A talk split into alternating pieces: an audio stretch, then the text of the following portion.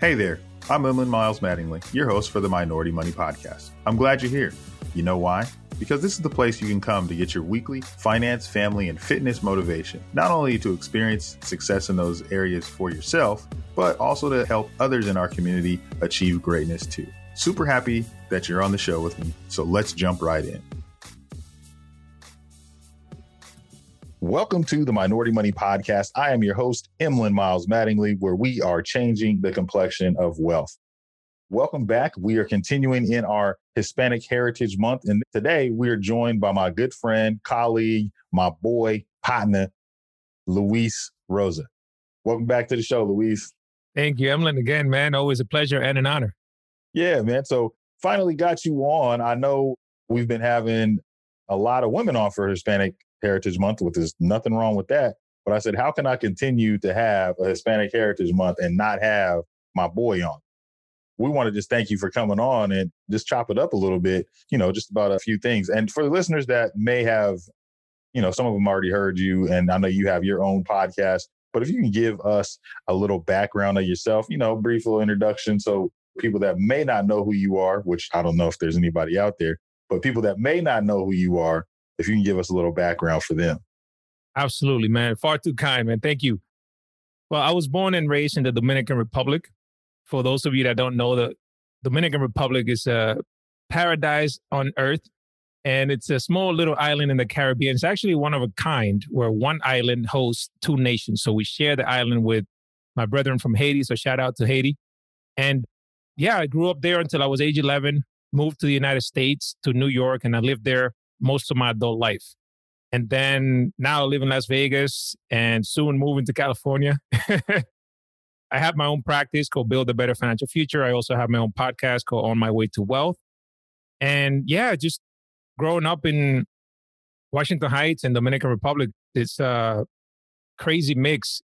Just having come from a different country to the United States, even though Washington Heights was mostly Spanish speaking at the time, mostly Dominican, it was still a culture shock for me because I had to get new friends and I also had to learn the language. And that was part of the struggle of growing up for sure, because a lot of my people that ended up being friends with, they were Dominican background, but they were born and raised in the US. And some of them didn't even speak fluent Spanish. So it was still a struggle for me. you know, we didn't talk about that much actually on the first show. I know just growing up and not speaking, you know, moving from your home country to move here immigrating here and then having to learn English, which is not easy. Like English is not the, I mean, I think Mandarin Chinese is the hardest language and then English is the second hardest language to learn because, you know, like something as simple as there, there, and there, like that's three totally different things, right. all, spe- you know, so I mean, I can only imagine trying to learn English. And that's crazy, man. I, I never really thought about it, you know. I mean, I guess not in your case, at least with my wife, she had to learn, she's ESL too. And yeah, man, so that could be challenging. Yeah, and it was funny you mentioned ESL. Yeah, English as a second language. I remember that vividly.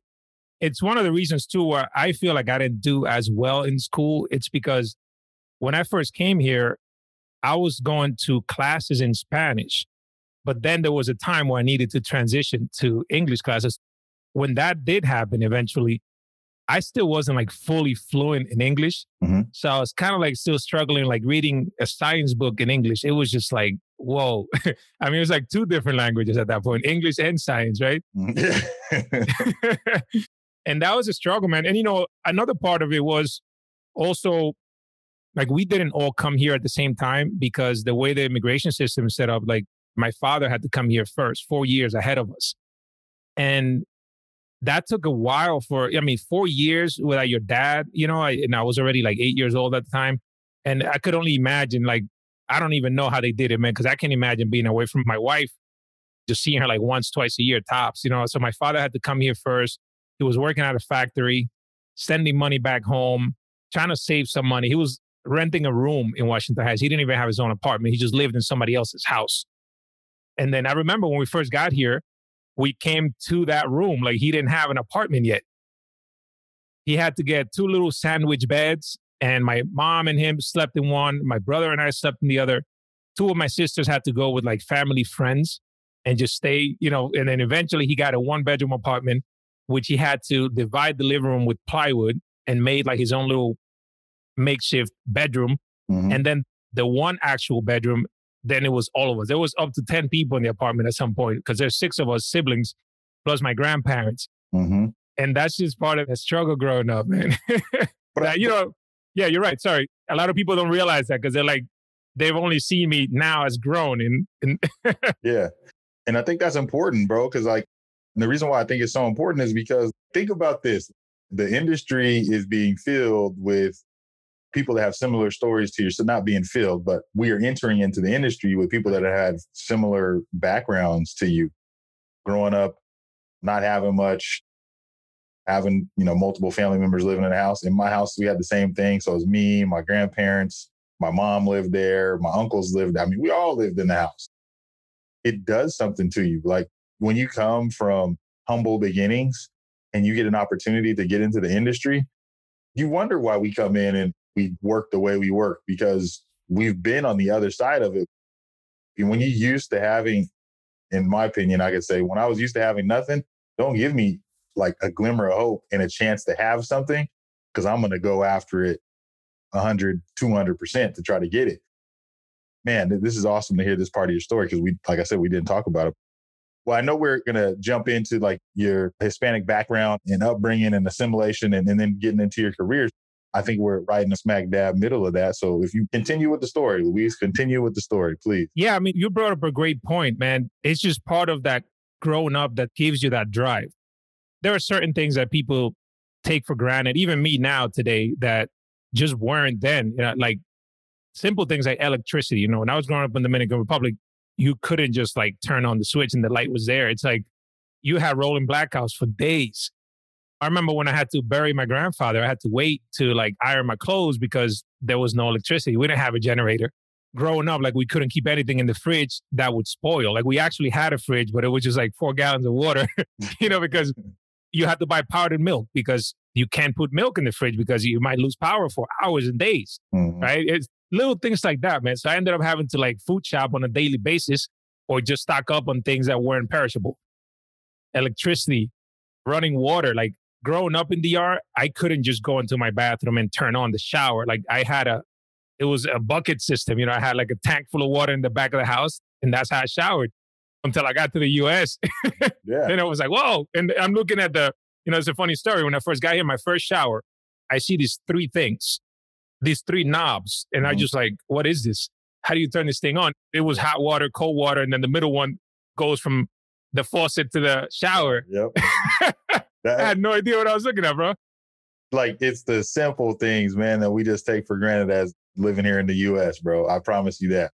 Just thinking about listening to your story, and I was like, yeah, man, you know, we grew up similar. And I was like, nah, it wasn't that similar. You grew up a lot tougher than I did, man, leaving uh, the DR. So, man, go ahead, though. Finish that. I'm sorry to interrupt, man. No, no, it's all good, man. So finally, yeah, once we got to the US, it was better without a doubt. You know, it's like, okay, now we have running water, electricity. You know, a funny story when I first got here, right from the airport, my mother had this mini fridge, like the ones that you take with you to college, Mhm. and she put a bow on it. And it- to me, it was like, wow, like it was just like it's abundance. That's what it meant to me. Like, look, you can eat whatever you want now, you know, growing up, like imagine, I mean, there were six children, two parents, two grandparents, all 10 of us lived in the house in DR and it, things were rationed. And people laugh at me when I tell them, like, we used to eat chicken. And I was one of the quote unquote lucky ones that ate meat every day. I have some friends that didn't even eat meat every day. But you got a part of the chicken based on your age. You know, so like my father got the thigh, you know, like it just, it went all the way down. You know, my opinion, it should have been backwards. I was the youngest. I should have gotten the, the nice meaty part, but I ended up like my part was, you know, I got the neck and the gizzard. You know, like that was what I ate. Like I mm-hmm. couldn't count on like, oh, I can't eat a thigh, you know. I wasn't at the age group yet, you know. And then my mm-hmm. sisters got, you know, like the little media parts. It was just funny, man. I, when you look at it now, it's like, yeah, I don't even know what to say to that because there's not much on. I, I've eaten those before. There ain't much meat on it. there ain't. It was just skin and bones, bro. So I had the illusion of eating meat once a day, but it's all good. Nothing wrong with that, bro. I mean, I think like when you think about like minority culture, and I'm just saying minority culture, just doing a broad sweeping minority culture, like you think about the foods we eat. We eat what was available to us, and we're eating everything on the chicken. We eat everything on the pig, Oh yeah, nothing went to feed everything, man. all that. Oh, Nothing yeah. went to waste. it's funny just to, you know, I heard a comedian say, he said, brother's trying to figure out a way to barbecue the oink. Like we want everything on the pig. If it makes a noise, we cooking that too. Like we cook it all. So I know that it's a familiar place for most minorities and then even minorities that have in another country. So how did you assimilate? What did you do to like kind of find your bearings and assimilate? Yeah, so growing up in Washington Heights was a little easier because it was predominantly Dominicans. Even though I didn't know English at the time, there were people who spoke Spanish. You can walk into the bodega and just be like, you know, speaking Spanish and order whatever you needed to. So it took a little like pressure off from that end. But then the students that were my age that later became my friends, a lot of them were just like born and raised there. And I need to then learn English to be able to hang out with them, you know. So there were times like I was hanging out with people who didn't speak Spanish and I didn't speak English. I don't know how we communicated, but eventually I grew into it, right? And a lot of them were helpful, you know, and, and a lot of them were bullies too, you know, just like I was a guy that got picked on because I didn't know English, you know, so it was really easy. I was an easy mark, you know. but one of the things that really helped me, believe it or not, was uh, listening to hip hop. I remember when I first came here in 91, man, Kris Kross and Wu Tang Clan. This is another funny thing that now I listen to a song from the early 90s and I now know what they were saying mm-hmm. because I loved it, but I didn't know what they were saying. Even though I learned the words, mm-hmm. I actually didn't know what they meant. But it helped me like just get used to listening to the accent. So one of the things I started doing was I saw a lot of my friends that were in a similar boat as me that they made a mistake, I feel like, of continuing to watch like TV in Spanish and using the it was like a SAP button, the SAP button on the and like get it translated. I was like, nah, man, like I'm gonna watch English TV and I'm gonna listen to hip hop and I'm gonna learn English. And it took me a bit, but like, I just put myself through that. Like I need to learn this. Well, I was 11 years old, so it wasn't as hard as somebody that came later, like some of my siblings who came already as adults. So, what song was it that you were singing? I need to know. We got to know. People want to know. Well, you got so you got Kris Kross, remember Jump? Jump, jump yep. Yep. You had House of Pain was out at the time. Mm-hmm. mm-hmm. Das EFX. Mm-hmm. And then, man, Wu Tang, man, you uh, Cream. Yeah, I was gonna say, had to be Cream during that time, right? Like, did they make the man songs during that time? Yeah, M E T H O D. Yeah, that was catchy like my stuff, guy right there. Right. I fell in love with it, man. yeah. Okay. Tical had to be in rotation big time. That came out like '93 yeah, 93, 94. Yeah, Release Your Delve, Bring the Pain. Oh, I was, man, I became a Wu fan. Forget about it, man. I could still recite all the members in the same order as the beginning of the Method Man song, you know? yep, that's good stuff. It's crazy how hip hop culture, and you think about it, and I know this has nothing to do with what we're talking about, but if you think about the hip hop culture, how because it's so popular and has, you know, wide reach, it's international now it's probably responsible for more people learning English than we actually give it credit to. Absolutely. Because you have to learn the words. Maybe you don't understand everything, but you can sing a song and sing along with what they're saying. And then later on, understand what you're saying. But I think that's pretty impactful. How did you get from there and get into your career? Yeah, let me give you that switch. Now, before I do that, based on what you mentioned, it was so funny how, like, I truly feel like a lot of the English I learned was from hip hop. Mm-hmm. And I remember going to my English professor, asking him what certain things meant because, you know, I wasn't being taught in school. So, like, I remember there's one Wu Tang song that mentions, like, oh, I, I got to get my props. And then I go to my English teacher, I'm like, what are props? Because I really didn't understand what the song was saying. And the teacher was telling me about the things that get used in art and like when you record a movie, like oh they mm-hmm. use props, but like it just didn't make sense, you know. But it was funny because he didn't know either in mm-hmm. what the song was talking about. so it just took me a while as an adult. Then I listened to a song and I'm like, oh, I get it now. Yeah. Now I know what they're talking about. And I'm like, 20 years later, is when I finally know what the song meant, you know, which is insane. But yeah, so as far as my career, I was working at a mailroom as a mailroom clerk while I was going to college. And then there, one of my coworkers introduced me to a CFP professional I went to school and I got a degree in economics. And even as I was graduating, I still had no idea what I wanted to do as a career. Like economics is super broad. Yeah. So I was just like, what do I do with this thing? Like, do I go teach? You know, that's one thing I was kind of like contemplating go to the school system in New York City. But then she introduced me to the CFP professional who was kind of like expanding at the time. He had a CPA partner so they were doing financial planning, investment management, and taxes. And then he's like, look, you can come work for me part time. maybe you can get your mortgage license or your life insurance license and start doing that for our clients. So I'm like, yeah, that's cool. So I was working in the mailroom from 8:30 to 4:30, and then I would drive to the Bronx and work with him from 5:30 to like 9:30 or 10 at night. And I was just like sitting in at client meetings and seeing what he did behind the scenes. It took me a while to understand what a financial planner did, but then I finally realized like, okay, we're helping people here reach goals. We're problem solvers, and I fell in love with it. Just I did it long enough where I was able to see the impact that we can have on somebody's lives.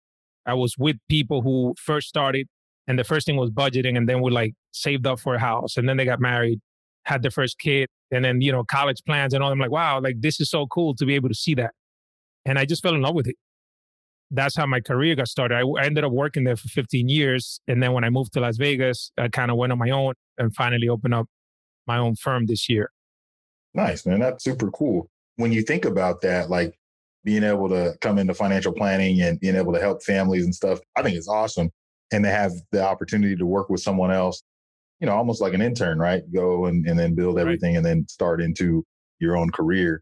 And, you know, having your firm now, which is doing very, very well. Also with podcasts and everything else that you've been able to do. But what I wanted to ask you was about what are some common misconceptions about Hispanics and the Hispanic culture that people have out there? I want you to touch on those a little bit if you don't mind. Absolutely. I mean, I could think of two of the top of my head right now. One is that we're all the same. I, I feel like, I mean, I've been called Mexican plenty of times, you know, mm-hmm. and obviously nothing wrong with that. I feel like they're probably the largest group. Mm-hmm. But a lot of people fail to realize how different like a Puerto Rican and a Dominican can be, or, you know, a Mexican and a Colombian. Like it's worlds apart. Yeah, we mm-hmm. speak the same overall language, but even within that, like we speak different dialects different ways, you know. So sometimes I go to Mexico and I don't know what they're saying and they don't know what I'm saying, mm-hmm. even though we both speak Spanish, mm-hmm. just because of certain words that I'm just like, I really don't know what that means, right? So that's one, just like the general misconception that we just all the same. And I think that that goes in line with what you were saying. Like you were listening to a hip hop song, right? They had a word that they used. You asked someone, they said props, and you thought it was something. He thought it was something else, and it wasn't the same thing. And this is with English. Right. Exactly. And the other one is I feel like a lot of people think that being a minority in general, I feel like Hispanic, Latino, Black, that a lot of it equates with being poor or not having means. You know, that might be the case in a lot of times, but it's not always the case. Because I feel like sometimes look at things like getting more people of diverse backgrounds into this industry one of the things that people immediately think is, oh, we could do scholarships. But I'm like, well, you know, that is nice, mm-hmm. but don't automatically assume just because I'm Hispanic, Latino, that I don't have the money to do this. I might need access, but maybe I do have the finances, you know. So I feel like that's also a misconception. There's so many business owners out there that are doing very well, but they're still underserved just because they happen to be Hispanic or Latino. I couldn't agree with you more. Like typically when you see images of hurt, when you see images of lack, when you see images of pain, when you see images of suffering, it's one of us. You know, it's always mm-hmm. typically going to be a minority. It's really unfortunate that that's the way that people, the popular culture may view us. We'll call it that. It's unfortunate that the popular culture does that, but I really think we can change that. That's what we're in the midst of doing. What are some resources that you wish you had growing up and still are resources lacking available to Latinos? What are some of those? Well, one thing I can think of in my case was guidance counselors. There was a guidance counselor in my school, but there were 4,000 students. So I could only imagine the caseload. You know, I probably had like eight minutes with, you know, with them and they had to keep it moving, right? When it came to applying for college, I really didn't have much guidance into the whole process. I applied to certain schools that maybe there were some that I should have that I didn't. I didn't know how to fill out a, a FAFSA application, like a financial aid form. And I wish I had more guidance in that regard. Also, I don't feel like the school itself prepared me. Like when I went to college, I still needed to take remedial math and English just because, you know, New York City public schools, again, and it might be a problem with just overflowing, right? Like 40 kids to a classroom or something. That's one resource I wish I had. And also, I would love to see more of us in positions that people want to be. You know, it's, it's kind of hard to be what you can't see. Mm-hmm. You know, so I would love to see more Dr. Garcias out there and Congressman Rodriguez because typically that's not the case. I think it's a problem in many industries, especially in ours, mm-hmm. for sure. So just those mentors out there that I can see that have my same last name and look like me that are doing what I want to do, just to know that it is possible. That's definitely a lack, which is why I'm so open with, you know, when people reach out, I'm like, hey, I want to talk to you. I'm like, yeah, for sure. You know, whatever I could do to help, without a doubt. And I think that's something that we probably do as minorities more so because we've had to go through and kind of become, you know, our own representation.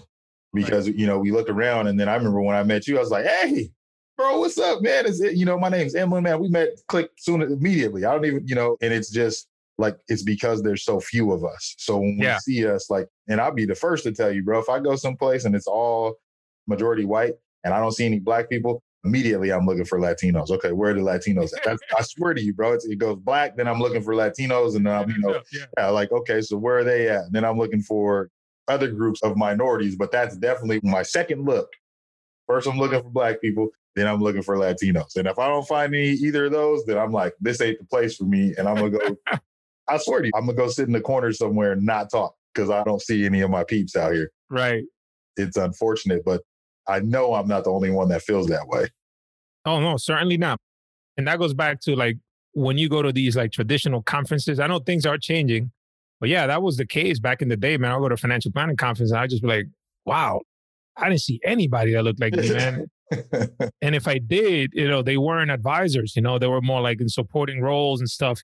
So yeah, for sure. That's what I get what you're saying. Yeah, you just you sit and and just try and look for somebody that looks like you just so you can feel at home, right? And then you think about like, so this is the other flip side of that. We'll move on another topic after this, but like think about the way that like we go to these conferences, right? And if there's no representation of us, I've talked about conferences and my thoughts on them before. But when we're going into a conference and someone's going to give us practice management ideals and their clients don't look like ours, when you're talking to most people that you talk to, and I'm just assuming I haven't asked, but most of the time, the clients that I'm working with, I'm working with the one person in the family that's probably graduated college, first person in the family that's actually gotten a real good job that has responsibilities to take care of other family members. The person that everybody else in the family looks to for financial decisions is who I usually end up working with first. And that's a totally different, there's no history of money. There's no history of success. There's not, I mean, like your kids, if you have kids, they're going to be the first, you're the first one to graduate college outside of, you know, maybe your brothers and sisters, but you're not looking to, you don't have, you know, your parents to lean on for financial guidance in stuff that you're doing. And so that is the majority of us planners that come in. And then we got to go to a conference and listen to someone that has nothing to do with our background and try to communicate with us on how we should be talking to our clients. I'm not for that.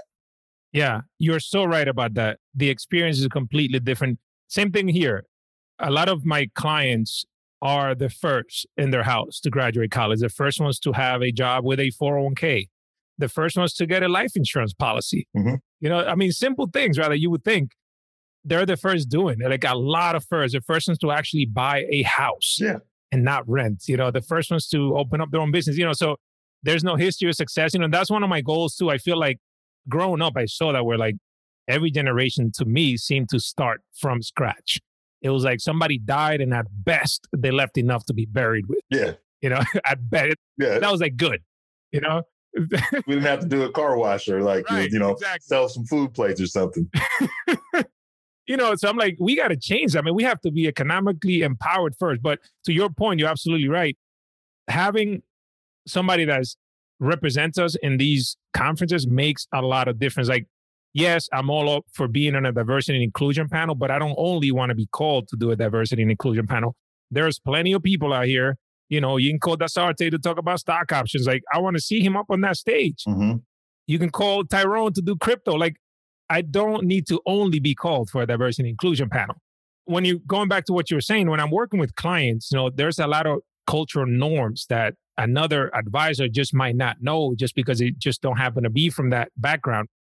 I've shared similar struggles and similar backgrounds where I can understand. So to give you an example, like I have some clients that they do a SUSU. It has different names, but basically it's a peer-to-peer lending system. Basically, you say, you know what, 10 of us are going to get together. We're going to put $100 each and you got to pick a number and then you get $1,000. So if I pick number one, I get my $1,000 right now. I still got to contribute 100 for the next nine weeks, right? There's different versions of that. A lot of them could be a little bit predatory, but like the original one was more kind of like, let's get our money together so that some of the people can get their money ahead of time. So people use that to get immediate cash. Some people use that to force themselves to save. But I feel like if you walk into a traditional financial planning office and somebody tells you, yeah, I'm doing the susu, like they're gonna look at you like you have four heads, mm-hmm. right? And I understand it, and I don't get on my client's case about that. Yes, you know, we should probably move on from that, but I get it. So you know what? This shows that you have the discipline. Let's translate that into a Roth. yeah. You know, slowly, man, but it makes a lot of difference. So that representation. It's all about meeting people where they're at. Yeah. Right. You might not have the same stuff, but I think it's about meeting people where you're at. And that's exactly what we're talking about.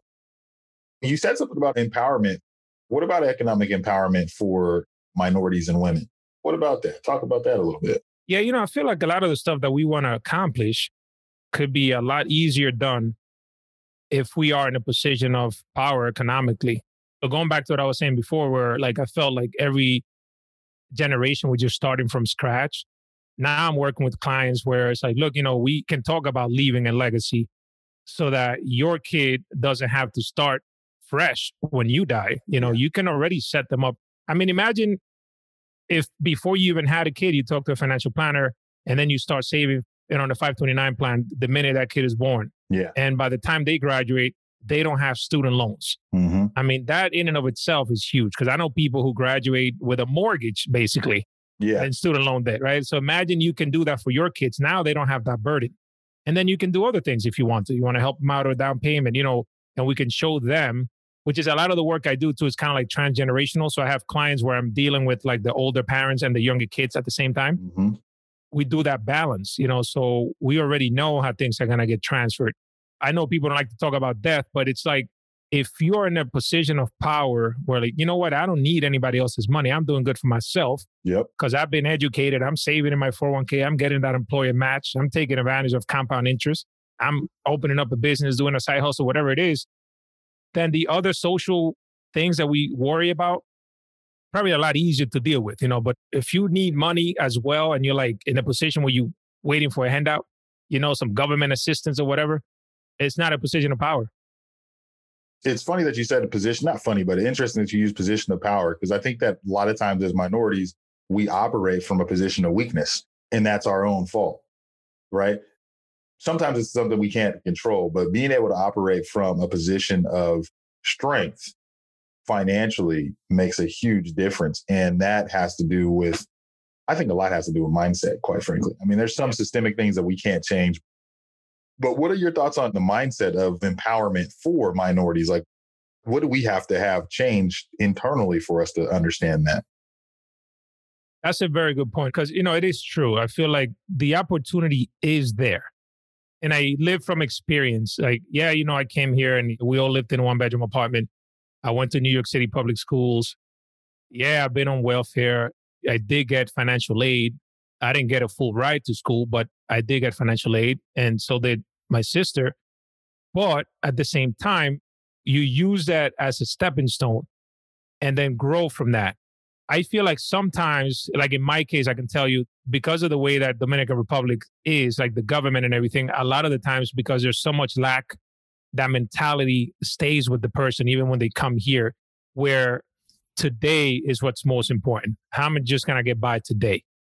and they forget like you know we're no longer getting pensions you know like unless you work for like a government job or certain jobs that have unions and stuff that maybe you have a pension but for the most part your average worker just has a 401k the responsibility to save for your tomorrow is put on you. And i feel like if you don't change the mindset of let me just do what's best for me today finding that balance you know i need to sacrifice some short-term pleasure for long-term success. And that has to shift. Put something away for a rainy day. I mean, we see that now with COVID. I mean, this was a rainy day for a lot of people, and it still is. Yeah, exactly. Like when we think about it, if we really would just take the advice of a financial advisor, have three to six months saved up for emergencies, we would probably not be in this situation for a lot of people. Without a doubt. Right? Like it's just something simple like that. But, you know, it is what it is. And here we are. But it's just one of those things like it seems so simple, but we, like when we're talking about the minorities and we're talking about us talking to people that this is the first time they've actually come into money. This is the first time we made money. So like you mean like you're going to tell me to put some of this money away and defer my instant gratification that right. you know like because think about it. Let's take your instance. Let's just take your thing. Okay so here goes some chicken. Thigh. We can give you the thigh give you the breast we give you the meaty part right? Right. And now we're going to put that in front of you and say wait Luis wait don't eat it just yet wait a couple days because you know we got to save some for later. I'm not saving that, especially if it's hot. I'm eating it right now. Right. And so I think that's the mindset that we have as minorities coming in. I'm not waiting to eat my chicken. And so to have that shift is so important for us to create a legacy for, you know, for our families, for our cultures, for children, just in general to build that legacy, we have to have that mind shift. And so someone that hasn't identified with that isn't going to have an easy conversation with you and understanding why you want to spend this money right now. Right. Why you got to get the new car, why you got to get, you know, the new shoes, why you're addicted to this. Cause I know there's small things, but there's small wins. And when you've had a life full of losses, those small wins mean a lot.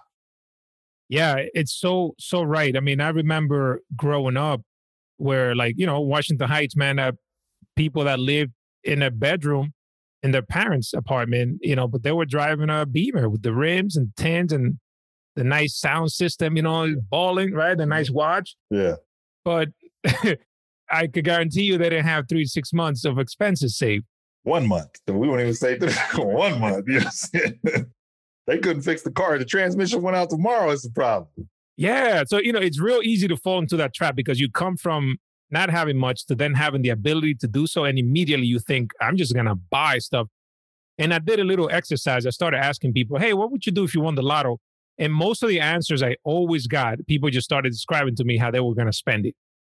Oh, I'm going to buy this house. I'm going to, you know, it, mm-hmm. like hardly anybody ever said, oh, yeah, I'm going to put this much to invest. I'm going to open this business or buy some real estate. It was always like, yeah, maybe they talked about buying a house, but that happens when you get that sudden money a lot of times, or you see it with athletes too, that maybe they didn't have much growing up and all of a sudden they got this multi-million dollar contract and they put everybody on the payroll, everybody getting paid. And you know, next you know, they're broke, right? Right. And they're just hoping for that next contract all the time. So that mindset, like you were saying, is what really needs to change. I have people that I speak with sometimes and they don't want to leave anything to their kids at all. They're like, you know, I didn't have anything. My parents didn't leave me anything. Uh, why should I leave them anything? I'm like, you know, it's not for me to say to leave things to your kids. So I'm not like trying to convince anybody to do that. But you also got to look at, yeah, maybe you don't want to leave them anything, but maybe how about they graduate with no student loans? I mean, is that a, a good middle ground? I mean, I mean, can you help them pay for school? Like, you, yeah. I had to struggle, they need to struggle. I'm like, well, that's not the way that we're trying to, you know, work this out. But I had to work three jobs while I went to school, walk uphill, you know, in the snow, buff ways, all that nonsense. Right yeah, man. You sit there and as the planner, you're like, that's not what we're trying to do. Like we, we don't want that. They I struggle, they're gonna struggle. It's always one of them. Right. And the other one is like, you know what? I think we want to try to provide for our kids and we want to do this. I'm not even saying it's always the man or always the woman. It varies because sometimes it depends on what they went through. And it's hard to navigate that conversation. And if you haven't had experience in the other seat, being the kid that was raised by these parents, you're not going to know how to communicate with them the right. way that, you know, you're not going to be able to empathize with them and have that conversation like, I get it. I understand. Yeah. You know? Yeah. You know, the other conversation is life insurance too. I have clients that they, they don't want to have that conversation. Mm-hmm. They just like, hey, like when I die, like, you know, whatever, like I'll be dead. Who cares? I'm like, we need to have something in writing, like we designated beneficiary. Like I know it's morbid, but it's like, you know, like you have car insurance, right? You don't want to get into a car accident, but you do have car insurance. So like, well, you need something then. It's the same concept. it, it's, bro, I've heard that always from my minority clients. Always from my minority clients. So when I'm selling sitting, sitting life, selling life insurance, sitting down at the table, And, you know, we're talking about this is, you know, back when I sold life insurance and we're talking, we're like, I'm not getting the policy so I can die and she can go get married with someone else. I was like, so, you know, I'd ask, I got a question oh, yeah. loaded for that. So I'm like, okay, so you want her to get married because she has to get married to someone else or you want her to get married on her choice because she wants to? and if you're still providing, you know, and this could be woman or man, it doesn't necessarily, because I know a lot of women that make more money than their husbands now or their partners, if you will, because it might not always be, you know, anyways, a couple.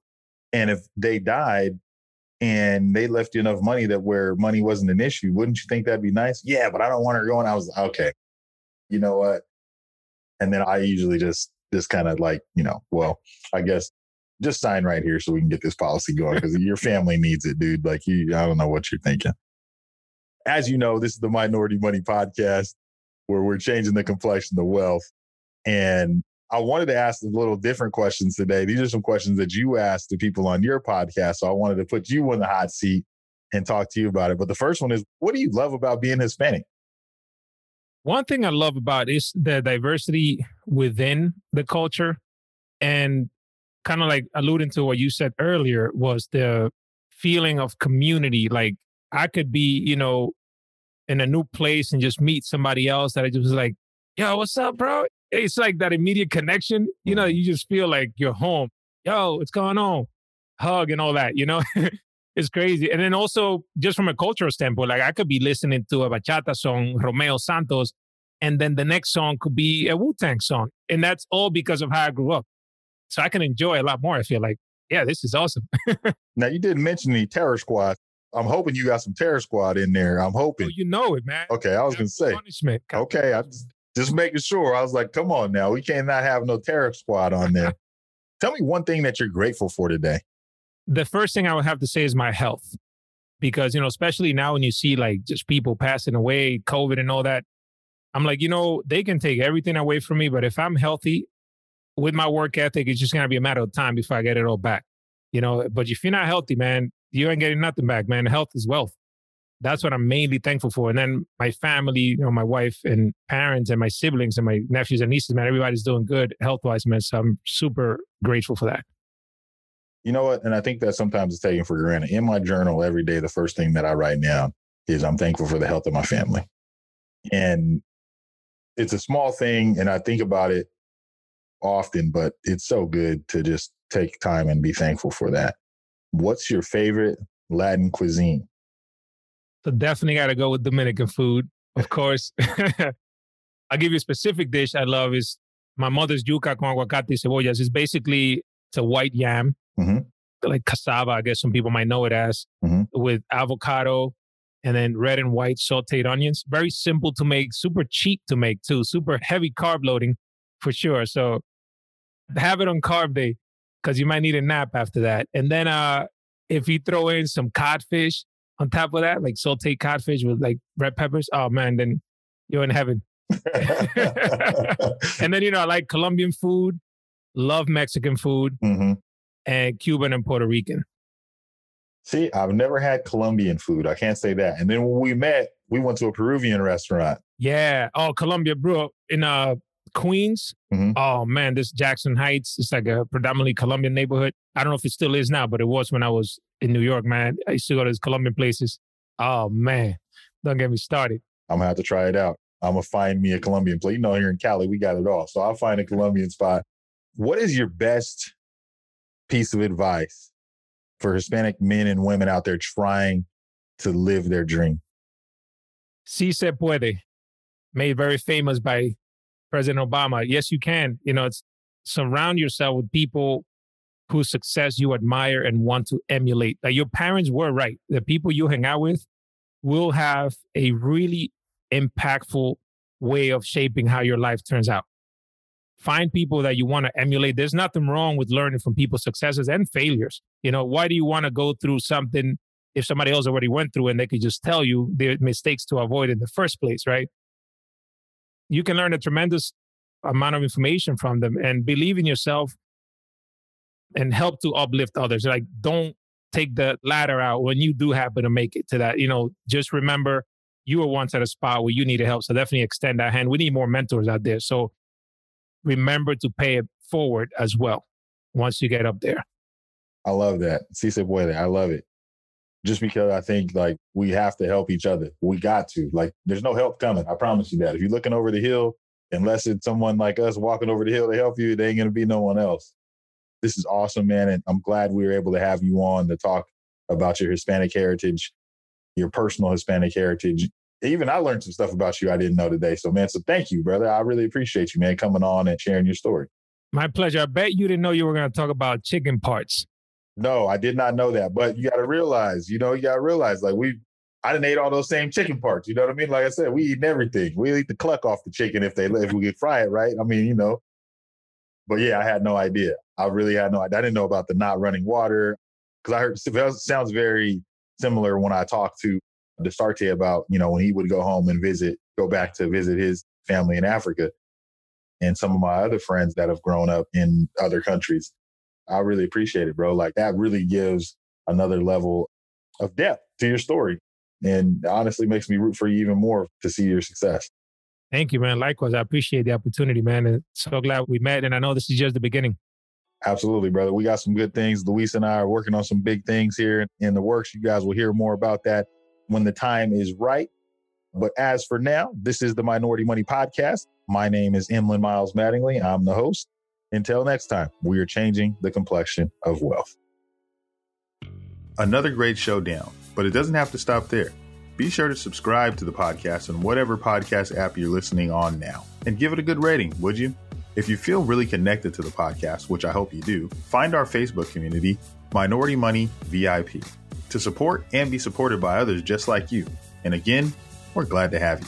While this podcast is meant to inspire and motivate you to live your best life, it can't be your complete one stop shop. I know, I know, that really sucks. But I don't know anything about your specific situation. So please reach out to an attorney or CPA or you can reach out to me, a financial planner, to help you with your specific situation. To get a hold of us, please reach us at fan at Minority Money Podcast. That's F A N at Minority Money Podcast so we can get to know you there. Thanks for being here, and until next time,